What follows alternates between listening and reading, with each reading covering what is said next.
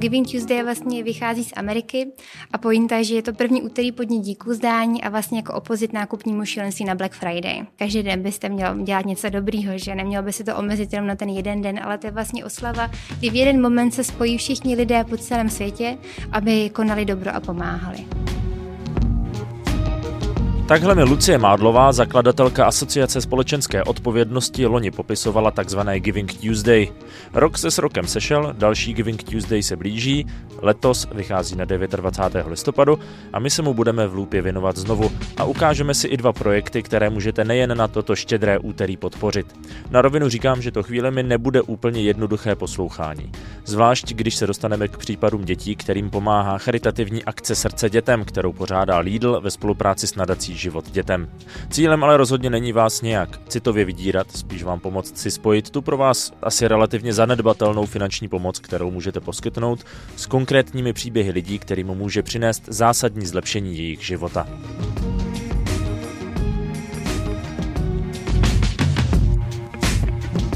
Krásným příkladem jsou klienti domova svatého Josefa, který poskytuje péči lidem s roztroušenou sklerózou.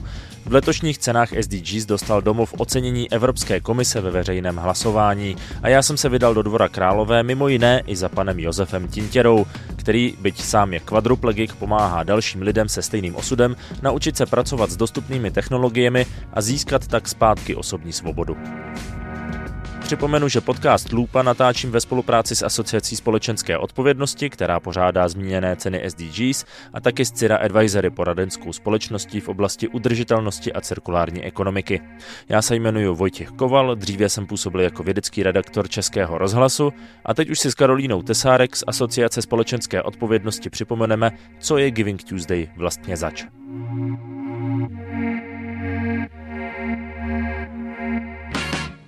My ho vlastně popisujeme jako, že to je Světový den štědrosti a dobrých skutků. Ono to vzniklo eh, v New Yorku před deseti lety a tam vlastně si oni vlastně řekli jako teďka tolik nakupujeme, investujeme peníze, pojďme zase udělat na oplátku něco dobrého. Takže vlastně to první úterý po dní díku vzdání, po Black Friday vlastně jako, že musíme udělat něco zpět eh, pro dobro. Součástí vlastně toho Giving Tuesday jsou různé, řekněme, iniciativy nebo akce, které pořádají jak partneři, tak různé jako eh, charitativní organizace mm-hmm. a podobně. Tak eh, do čeho všeho se vlastně lidé letos můžou zapojit? Vlastně těch cest je hrozně moc ehm, a tím, že vlastně ta platforma je otevřená všem, takže můžou se vlastně zapojit neziskové organizace, školy, firmy, eh, nebo i samotní jednotlivci, tak a těch je hrozně moc, takže vlastně nezisková organizace může sbírat peníze na svou aktivitu nebo vyzývat lidi, aby se stali dobrovolníky a firma naopak může třeba se svými zaměstnanci sbírat oblečení a zimní oblečení a darovat je potřebným. Takže těch cest je opravdu moc, jak se může člověk zapojit. A když se já jako jednotlivec mm-hmm. chci zapojit, tak se podívám na web Giving Tuesday a najdu si tam něco, co mi sedne, řekněme lidsky. Přesně tak. Vlastně ideální cesta je směřovat to všechno na ten den, takže, takže na 29 listopadu, kdy vlastně nejvíc lidí přijde na ten web a vybere si výzvu nebo aktivitu, která se mu nejvíce líbí, která se nejvíce dotýká. Ke komu ta podpora nejčastěji míří, protože my jsme natáčeli v domově svatého mm-hmm. Josefa, ten je pro lidi s roztroušenou sklerózou. Zároveň jsou tam různé akce na podporu dětí a podobně, tak je tam nějaký, řekněme, jako trend, komu se ty organizace snaží pomáhat nejčastěji? Mm-hmm.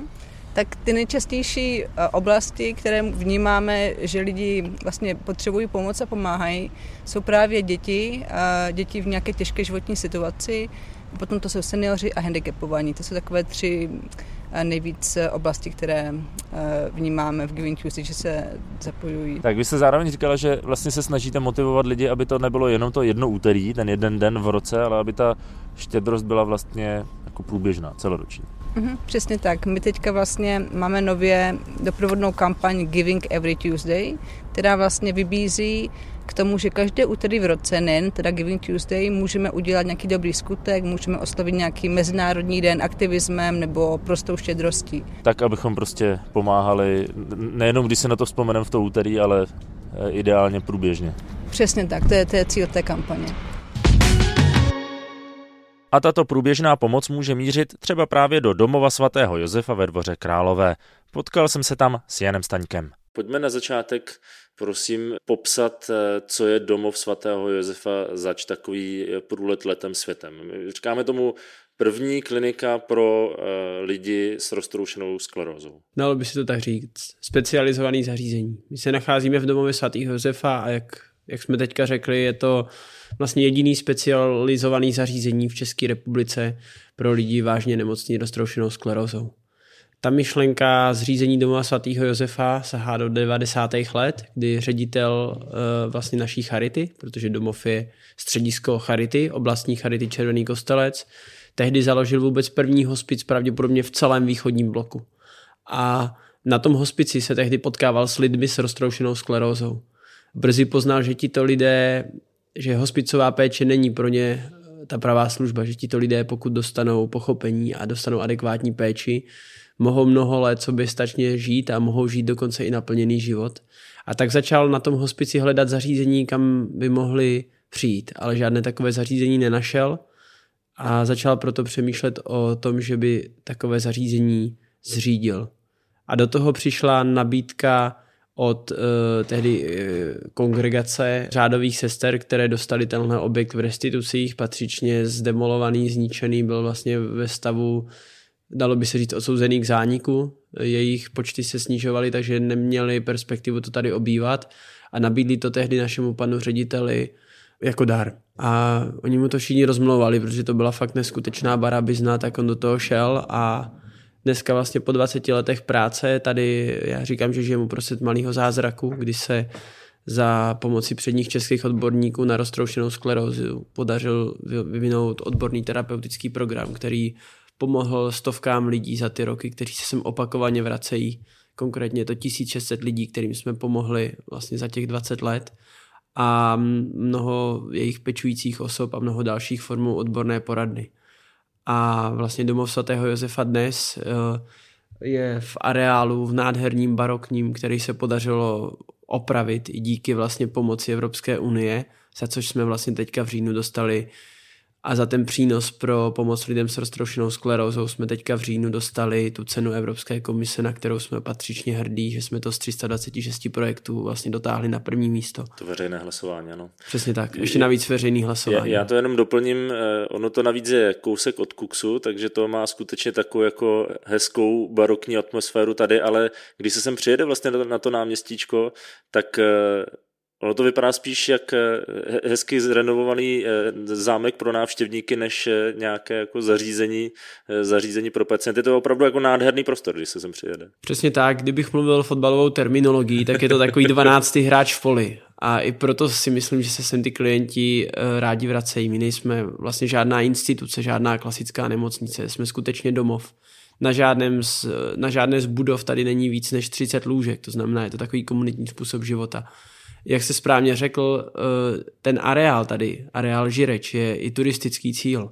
To znamená, přijíždějí sem návštěvníci, přijíždějí třeba tady máme cyklomuzeum, krásný park nebo bylinkovou zahrádku, která nejvíce takhle rezonuje vlastně ve světě. Je to vůbec jedna z nejstarších ve východních Čechách a oni sem přijíždějí, takže vlastně e, ti lidé, ti pacienti, co sem přijíždějí na ty pobyty, se tady potkávají, že běžný život, nejsou v nějaké uzavřené komunitě.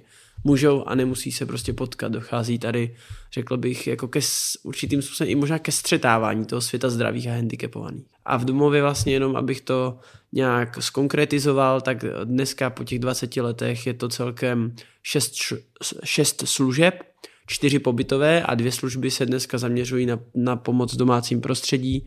Z těch pobytových služeb uh, jsou to vlastně dva pobyty krátkodobé, odlehčovací, který má za cíl odlehčit rodině, ale s rehabilitací, takže pomáhá jako jeden z mála s rehabilitací, takže pomáhá i těm klientům zlepšit se a tím cílem je vlastně nácvik té péče do domácího prostředí pak máme zdravotní rehabilitační pobyt, který je skutečně o intenzivní rehabilitaci a o snaze zlepšit zdravotní stav toho klienta. E, další dva pobyty jsou pobyty dlouhodobé, v součtu máme 31 lůžek, ale tady je veliký problém, protože na tyto pobyty máme 150 žádostí. 150 lidí, kteří za těmi žádostmi jsou, 150 lidí, kteří dneska, právě teď, potřebují urgentně pomoc a tu pomoc nemají. Nemají kam jít Pečuje o ně třeba 80-letý rodiče, který už nemůžou, nemají kam mít. Když zavolají na ambulanci, tak jim řeknou, my jsme přeplnění. A to je vlastně celospolečenský problém v naší zemi, který domov řeší. Není to jenom o tom, že by sem ty klienti přijeli na pobyt. Je to o tom, že bychom rádi nabídli řešení, které jsme za těch 20 let poznali, k tomu, aby situace 6 tisíc lidí vážně nemocných roztroušenou sklerózou v České republice byla lepší. Protože jak jsme mohli před chvílí zažít s panem Josefem, tak tihle lidé můžou žít naprosto soběstačný život. Roztroušená skleroza je chronické autoimunitní onemocnění, které postihuje zejména mladé dospělé od 20 do 40 let věku. Lidský imunitní systém při něm napadá centrální nervovou soustavu a způsobuje takzvanou demyelinizaci. Úplně jednoduše ona způsobuje vlastně to, že ničí nervový vlákna, ničí obaly těch nervových vláken a tím pádem vlastně způsobuje to, že ty nervové vlákna přestanou fungovat. V mozku se vám začnou vytvářet takový bílý místa a do reality se to vlastně přináší v tom, že přestanete vidět. Ještě se to projevuje náhle. Já to říkám laicky jako neodborník, takže doufám, že mi odborníci prominou, ale projevuje se to takzvanou atakou, to znamená náhle zhoršení vidění. Náhle přestanu chodit, náhle dostanu křeče, nějaký incident. Přesně tak, jo. Jakmile se tohle stane, uh, okamžitě by prostě i ten očař třeba dneska, zvlášť pokud je tolik vlastně jako těch nově diagnostikovaných, měl uvažovat o, o tom neurologickém vyšetření taky.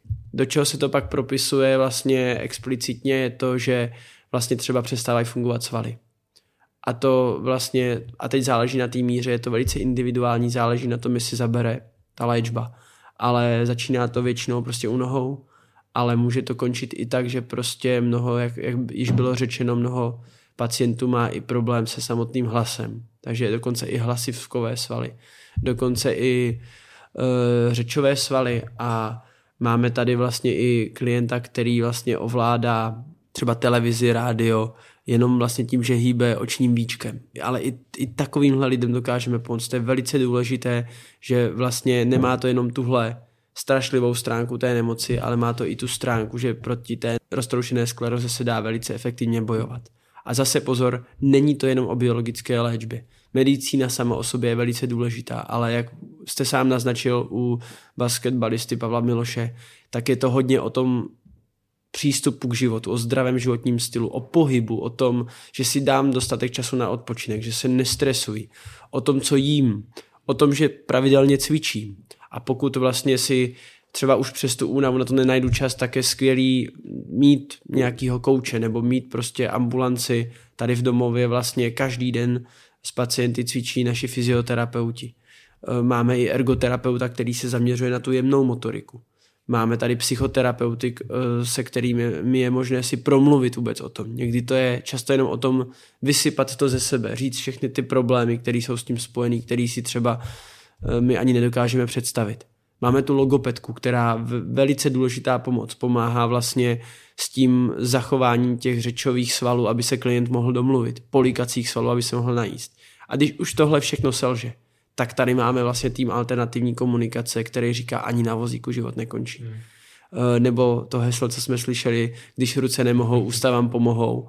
A je to tady vlastně, je to tady vlastně eh, tenhle tým je k dispozici, aby ukazoval, že ani na tom vozíku život nekončí, že prostě dneska díky moderním technologiím může každý, kdo chce. A tam je velice důležitý to, kdo chce. Je to vždycky na, ka- na každém z nás. Buď se vžiju do role toho chudáka a smířím se s tou nemocí a, a, budu, a chci být ten chudák, anebo si řeknu, ne, já tohle překonám. A já se prostě, já tohle překonám a já prostě uh, chci žít nadále život jako předtím a budu hledat ty způsoby. A třeba je najde. Příkladem člověka, který to rozhodně nevzdal, je i pan Josef Tintěra. Následkem roztroušené sklerózy je kvadruplegik, to znamená nemůže hýbat ani horními, ani dolními končetinami. Elektrický vozíček tak musí ovládat pomocí gyročelenky. On si pak jede a vůbec se měru za mnou představte si to. No, má tu jednu nevýhodu, ta čelenka, protože já to říkám vždycky předem lidem, který poznávám nový, že když jedu na vozejk, mu nezdravím, protože já se otočím a řeknu dobrý den nebo ahoj, tak v ten daný moment jsem něm, že jo, jako, nebo jedu jinam, no. V domově svatého Josefa, v tom trvalém pobytu, k dnešnímu dní jsem 6 let a asi dva měsíce, bylo to 5. září, ten datum prostě mám v sobě a navždy ho budu mít že opravdu se stal zázrak a to byla jedna z mých takových uh, nejšťastnějších událostí v mém životě. Jak velký rozdíl je vlastně žít uh, s roztroušenou sklerózou mimo domov a takto, v, tak, v takovémto zařízení? No, když žijete doma, tak sice máte uh, sjednanou pečovatelskou službu, například jako jsem konkrétně měl já, ale to je prostě, že přijedou, pomůžou vám, ale odjedou, ale jste sám. Jste sám, kde nic, tu nic. A na tož tady v domově, tady vlastně jste to takový, přirovnal bych to velké lodi, kde je spoustu spolubojovníků, kteří pomáhají vlastně tu loď, na ty lodi plout a jedeme prostě, nebo plaveme za nějakým cílem. A ten cíl podle mě je, aby jsme tu nemoc eh, překonávali a bojovali proti ní. Roztroušená skleróza je nás zhruba, že to teda zaokrouhlím, 25 tisíc a každý to máme jinak. Někdo má roztroušenou sklerózu, v mém případě 21 let a já tom, že je na invalidním vozíku a já konkrétně já, že jsem na invalidním vozíku a kvadruplegik a někdo tu nemoc má 20 let a normálně chodí. Jo, je to, je to prostě, je to prostě, já nevím, jak to, jak to říct ale je, to není ani, že to je o štěstí. To je prostě, každý to máme jinak. No. Hmm. Jo. A v mém případě eh, jednou večer jsem šel spát jako zdravý člověk, ráno jsem se probudil a špatně viděl. Takže jsem navštívil když, jako když člověk špatně vidí, tak je jasný, že jde kam na oční kliniku, kde mě eh, provedli vyšetření a řekli mě, že mám zánět očního nervu. Ale v té době, to se psal rok 2000, tak v té době se ještě nevědělo, že by to mohla být předzvěst roztroušené sklerózy.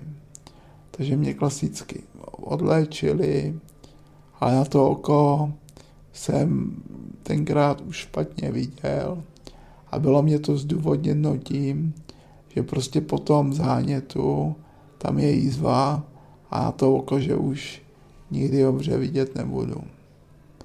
Jenomže k tomu, že jsem špatně viděl, se postupem času ještě přidávalo, že jsem začal zakopávat, různě se kácet padat.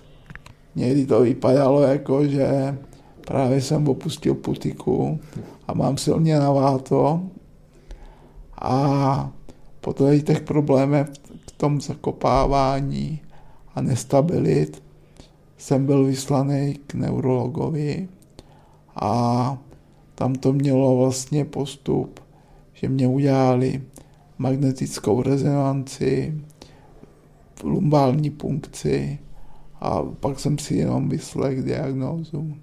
Roztroušená skleróza. Po tom diagnostikování. Jsem rok, dva normálně chodil, pak jsem teda začal uh, kulhat na jednu nohu a už jsem raději nosil eh, hůlku, chodil jsem o jedné hůlce a měl jsem jako takovou tu berličku jistoty, když ta noha vypoví, abych někde nezalech na chodník. Jo. No jo, jenomže během postupně dalších dvou let už nestačila jedna hůl, ale vystřídala i dvě francouzské hole a v roce 2008 jsem usedl na invalidní vozík, potom už ten mechanický vozík nestačil a přesedlal jsem na lepší Ferrari a to byl elektrický vozík. Jo. No a potom teda už na tom elektrickém vozíku se psal rok 2016, to trvalo teda zhruba těch 8 let, to pozvolný zhoršení, se sem, sem se dostal sem na ten trvalý pobyt, na ten trvalý pobyt do domova svatého Josefa. A ještě bych chtěl říct, že díky právě domovu jsem našel další, jak bych to řekl, takovou pomocnou velkou berličku a tím je tahle práce. Jo? Že já, co by bývalý ajťák a člověk, který se od sedmi let zajímá takhle o počítače a jak všechno možný funguje, tak vlastně já se můžu dál rozvíjet, ale hlavně pomáhat ostatním, což mě prostě hrozně naplňuje a jako bych tím, že pomáhám těm ostatním, splácel de facto takový ten dluh, že jsem tady a že je o mě postaráno. Hmm. A hlavně to je pro člověka, nebo spíš pro mě konkrétně, ten domov, já se nebojím teďka už budoucnosti. Jo, tady má člověk komplexní péči a prostě v mém případě nemám strach, co bude dál. A sám pan Josef přímo v domově svatého Josefa pomáhá i ostatním lidem se stejnou diagnózou, aby se ani oni nemuseli budoucnosti bát. Nyní se nacházíme v místnosti, můžu tomu říkat místnost, neboli cvičebna týmu Citák, abych uvedl na pravou míru, co znamená zkrátka Citák. Je to Centrum informačních technologií a alternativní komunikace. A my právě v této místnosti se snažíme klienty, kteří mají zájem, naučit ovládat nejen počítač jinak než rukama, ale v podstatě pomocí těch technologií můžou ovládat domácnost, jo? můžou ovládat světlo, větrák, klimatizaci, i luxusně televizi, jo? včetně chytrých televizí. A jak už jsem zmiňoval, třeba eh, i ta svoboda je v tom, že si můžu zapnout světlo. Běžná, jednoduchá věc pro člověka, který může, který může normálně hýbat rukami a když si takový člověk rozsvící světlo, jak to dělá podvědomně, ani si neuvědomuje vlastně, že rozsvítil, že jo. A my, co vlastně jsme, máme tu indispozici, že nemůžeme třeba hýbat rukama, tak to je velká bariéra a díky těm technologiím nás to navrací do života a získáváme s tím ohromnou svobodu. Je to individuální, a my si je rozstřídíme, ty klienty, a umíme je naučit ovládat de facto buď ústy, máme na to krásný slogan, když ruce nemohou, ústa vám pomohou.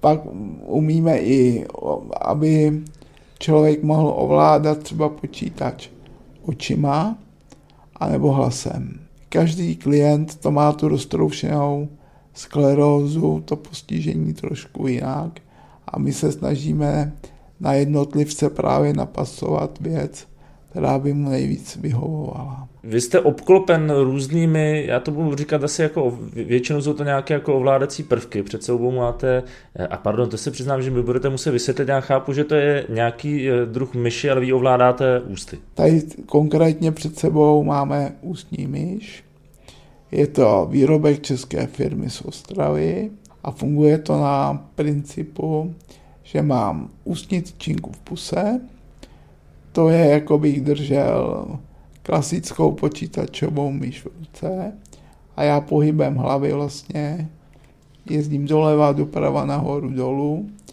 Levé tlačítko myši mě nahrazuje fouknutí a pravé tlačítko naopak Jo, takhle na, do sebe cucnu trošku.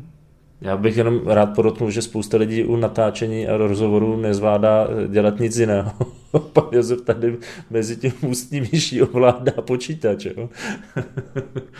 Tady kolem toho vás je poměrně hodně. I na tom stole je držák vlastně s telefonem, eh, to znamená to všechno nějakým způsobem, když, když toho člověka, jak jste říkal, rozstřídíte, to znamená určíte, co mu může pomáhat, tak zkrátka tady jsou potom nějaké eh, možnosti, jak ho s tím, jak ho s tím učit. No. Přesně tak. Zvolíme klienta, kterému nejvíce vyhovuje ústní myš a postupně po dobu pobytu, protože jsou to většinou klienti, kteří přijedou eh, na zdravotní pobyt, tak naplánujeme mu harmonogram učení a jednou až dvakrát týdně si je sem jednotlivé bereme. Hmm. A co klient, tak mu vědomujeme, jako ta návštěva, to je zhruba tak hodina. Thank you. Domov svatého Josefa může takto pomáhat lidem s roztroušenou sklerózou, především díky dárcovským příspěvkům a mimo jiné i díky takzvaným domovenkám. Názvem vám to možná připomíná nocleženky, místo přespání v suchu a teple pro lidi bez domova, ale domovenkou můžete přispět právě na péči lidem v domově svatého Josefa. Domovenka to je takový úplně, to je takový úplně jednoduchý poukaz. V podstatě voucher. Je to vlastně voucher, který může koupit úplně každý z nás stojí 290 korun a to je přesně částka, která nám chybí na dofinancování jedné hodiny té péče. Takže kdokoliv dokoupí domovenku, tak si může být jistý, že ta domovenka je uplatněná vlastně na pomoc tomu klientovi, aby mohl žít soběstačný život. To je velice individuální. Někdo potřebuje fyzioterapii, někdo potřebuje vyslechnout a někdo potřebuje pomoc s tím, aby mohl znovu pracovat na počítači. Co je ale jisté, je, že pokud uh, někdo se rozhodne darovat pravidelnou domovenku, tak maximalizuje ten dopad, zvýší ten dopad té naší péče. Protože... Jasně, protože nebude to jednorázový uh, voucher, jednorázová pomoc, která určitě má smysl, ale když je to pacient, eh, který si tímto prochází, tak krátka potřebuje docházet pravidelně, ne jednou nebo dvakrát, ale půl roku, rok, možná déle. Přesně tak. Kdyby tady vlastně domovenka nebyla, tak eh, ten dopad je minimální, tak by to třeba, můžeme si představit, fungovalo tak, že ten pacient sem přijede na pobyt, my mu tady dva měsíce pomůžeme, pak odejde domů a my se o něho už nebudeme starat a za rok přijde v mnohem horším stavu. Ale díky domovence my můžeme do domácího prostředí zavolat, už tady zjistit, co by potřeboval doma, věnovat se mu nadále prostřednictvím naší odborné poradny, což je jedna z těch klíčových služeb pro pomoc v domácím prostředí. Tou druhou je půjčou na těch specializovaných pomůcek. A my díky té domovence takhle můžeme být s tím pacientem ve spojení. Můžeme mu třeba zkusit sehnat nějakého specialistu v místě, nebo za ním teďka úplně nově eh, v rámci příštího roku i vyjet formou terénní služby. Domovenkou tedy můžete podpořit nejen na Giving Tuesday, ale pokud jste se teprve rozhodli, že do toho půjdete, úterý 29. listopadu rozhodně není špatný den, kdy začít. Samozřejmě si můžete najít i jiné způsoby, jak se zapojit, a to na givingtuesday.cz. Jedním z partnerů iniciativy je i Lidl, který už 11. rokem pořádá sbírku Srdce dětem, která patří k nejštědřejším veřejným sbírkám v rámci Giving Tuesday. O této sbírce jsem přímo v sídle Lidlu natáčel s Eliškou Frošovou Stehlíkovou, aby mě v úvozovkách naladila, pustila mi video o jednom z příjemců finanční pomoci ze sbírky Srdce dětem. Já nebrečím, vy brečíte. On si to člověk nesmí moc připouštět. Musí prostě fungovat, fungovat, jak kdyby, jak kdyby nic nebylo. Již 11 let se rodiče s velkou láskou starají o Radečka, který trpí nemocí motylých křídel. Ta nenávratně poškozuje kůži i sliznici. Když jsme Radečka před pěti lety navštívili, bylo na první pohled vidět, jak vážně je nemocný. Touto vzácnou genetickou nemocí trpí už od narození. Nebyl v pořádku, měl strženou kůžičku na ručičkách a na nožičkách. Proto Radečka i hned z porodnice převezli na specializované oddělení do brněnské nemocnice s podezřením na nemoc motylých křídel. Tam své miminko viděli rodiče poprvé. Radeček měl ovázané ručičky a nožičky, protože mu chyběla pokožka na rukách a na nohách. Měl tam jenom slaboučkou vrstvičku, která se vlastně snadno strhne a poškodí. My jsme se tady koukli na jeden z těch příběhů.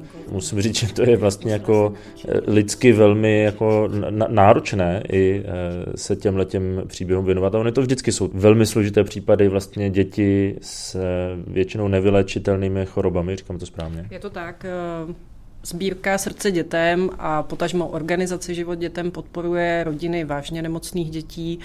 Ehm, máme tam děti s diagnózou nemoci motýlých křídel, spinální svalové atrofie, mukopolysacharidóza a to jsou nemoci, nad kterými vám ustrne srdce, protože ty rodiny třeba vědí, že jejich dítě nikdy nebude prožívat normální život, anebo v tom horším případě, že jim to dítě i třeba zemře. Hmm. Pardon, eh, osobní otázka, jak to, jak to zvládáte se s tím letím vyrovnat, protože to musí být strašně náročné se rok co rok potkávat s takovými případy. I mě tady jako při tom sledování nabíhaly slzy do očí a dovedu si představit, že to musí být jako každý rok těžší a těžší. Je to těžší ještě o to, že já jsem sama maminka, mám naštěstí dvě zdravé děti ale je to prostě emocionální masakr, obzvlášť teď teda v období sbírky, protože já mám ještě za úkol zprostředkovávat kontakt mezi našimi kolegy v prodejnách a rodinami těch dětí. Takže já jsem do těch příběhů opravdu vtažená, jezdím na návštěvy k těm dětem, setkávám se s těmi rodiči, vyslechnu si ty příběhy společně s paní Křipelkovou, s ředitelkou života dětem, jsem u natáčení některých těch videí a těch reportáží, takže je, je to emocionálně náročné, ale vždycky, když na tu návštěvu jedu, tak se na to video nejdřív podívám dopředu, připravím se na to, propláču si to třeba ten večer předtím a pak už se snažím být eh, empatická, profesionální paní z Lidlu. No zároveň e, asi pro e, i zákazníky Lidlu by možná stálo za to se podívat na ten web, aby si možná uvědomili tu hloubku té pomoci, protože e, asi to známe každý, ono těch sbírek tak různě potkáváme vždycky a ne vždycky, ne, ne, ne, ne vždycky jsme schopni si propojit, komu tím pomáháme, tu hloubku té pomoci, jak výrazná pomoc to může být. A pak se tam těch 30 korun pokladny hází jednodušejíc. Musím říct, že ta videa, ty reportáže, které natáčíme, tak jsou velice motivující nejen pro ty zákazníky, ale především pro naše zaměstnance, protože oni jsou těmi ambasadory té sbírky.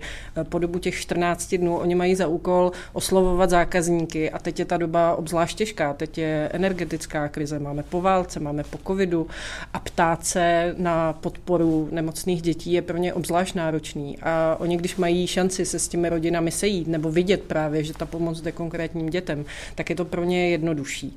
A já teď právě vlastně v době sbírky si myslím, že nejvíc komunikuju s našimi zaměstnancema a motivuju je a ukazuju jim příběhy těch dětí, aby věděli, ke komu konkrétně ta pomoc jde. Ta sbírka, jestli se nepletu, běží do 13. listopadu, ale je důležité říct, a nám se to točí teďka v tom dnešním díle podcastu několikrát, že teď se sice bavíme o jedné konkrétní, řekněme, krátkodobé sbírce, případně ve spojitosti s Giving Tuesday s tím jedním štědrým úterým, ale ta pomoc může být vlastně celoročně a i vy vlastně skrze eh, srdce dětem pomáháte vlastně celý rok. Sbírka probíhá 14 dní v listopadu, my předáme životu dětem tu neskutečně ohromující částku, loni to bylo 43 milionů a život dětem poskytuje pomoc těm rodinám po celý rok, takže rodina, která si zažádá, doloží eh, zdravotní eh, zdravotní stav toho dítěte nebo potřebné formální náležitosti, tak většinou tu pomoc dostane. Hmm.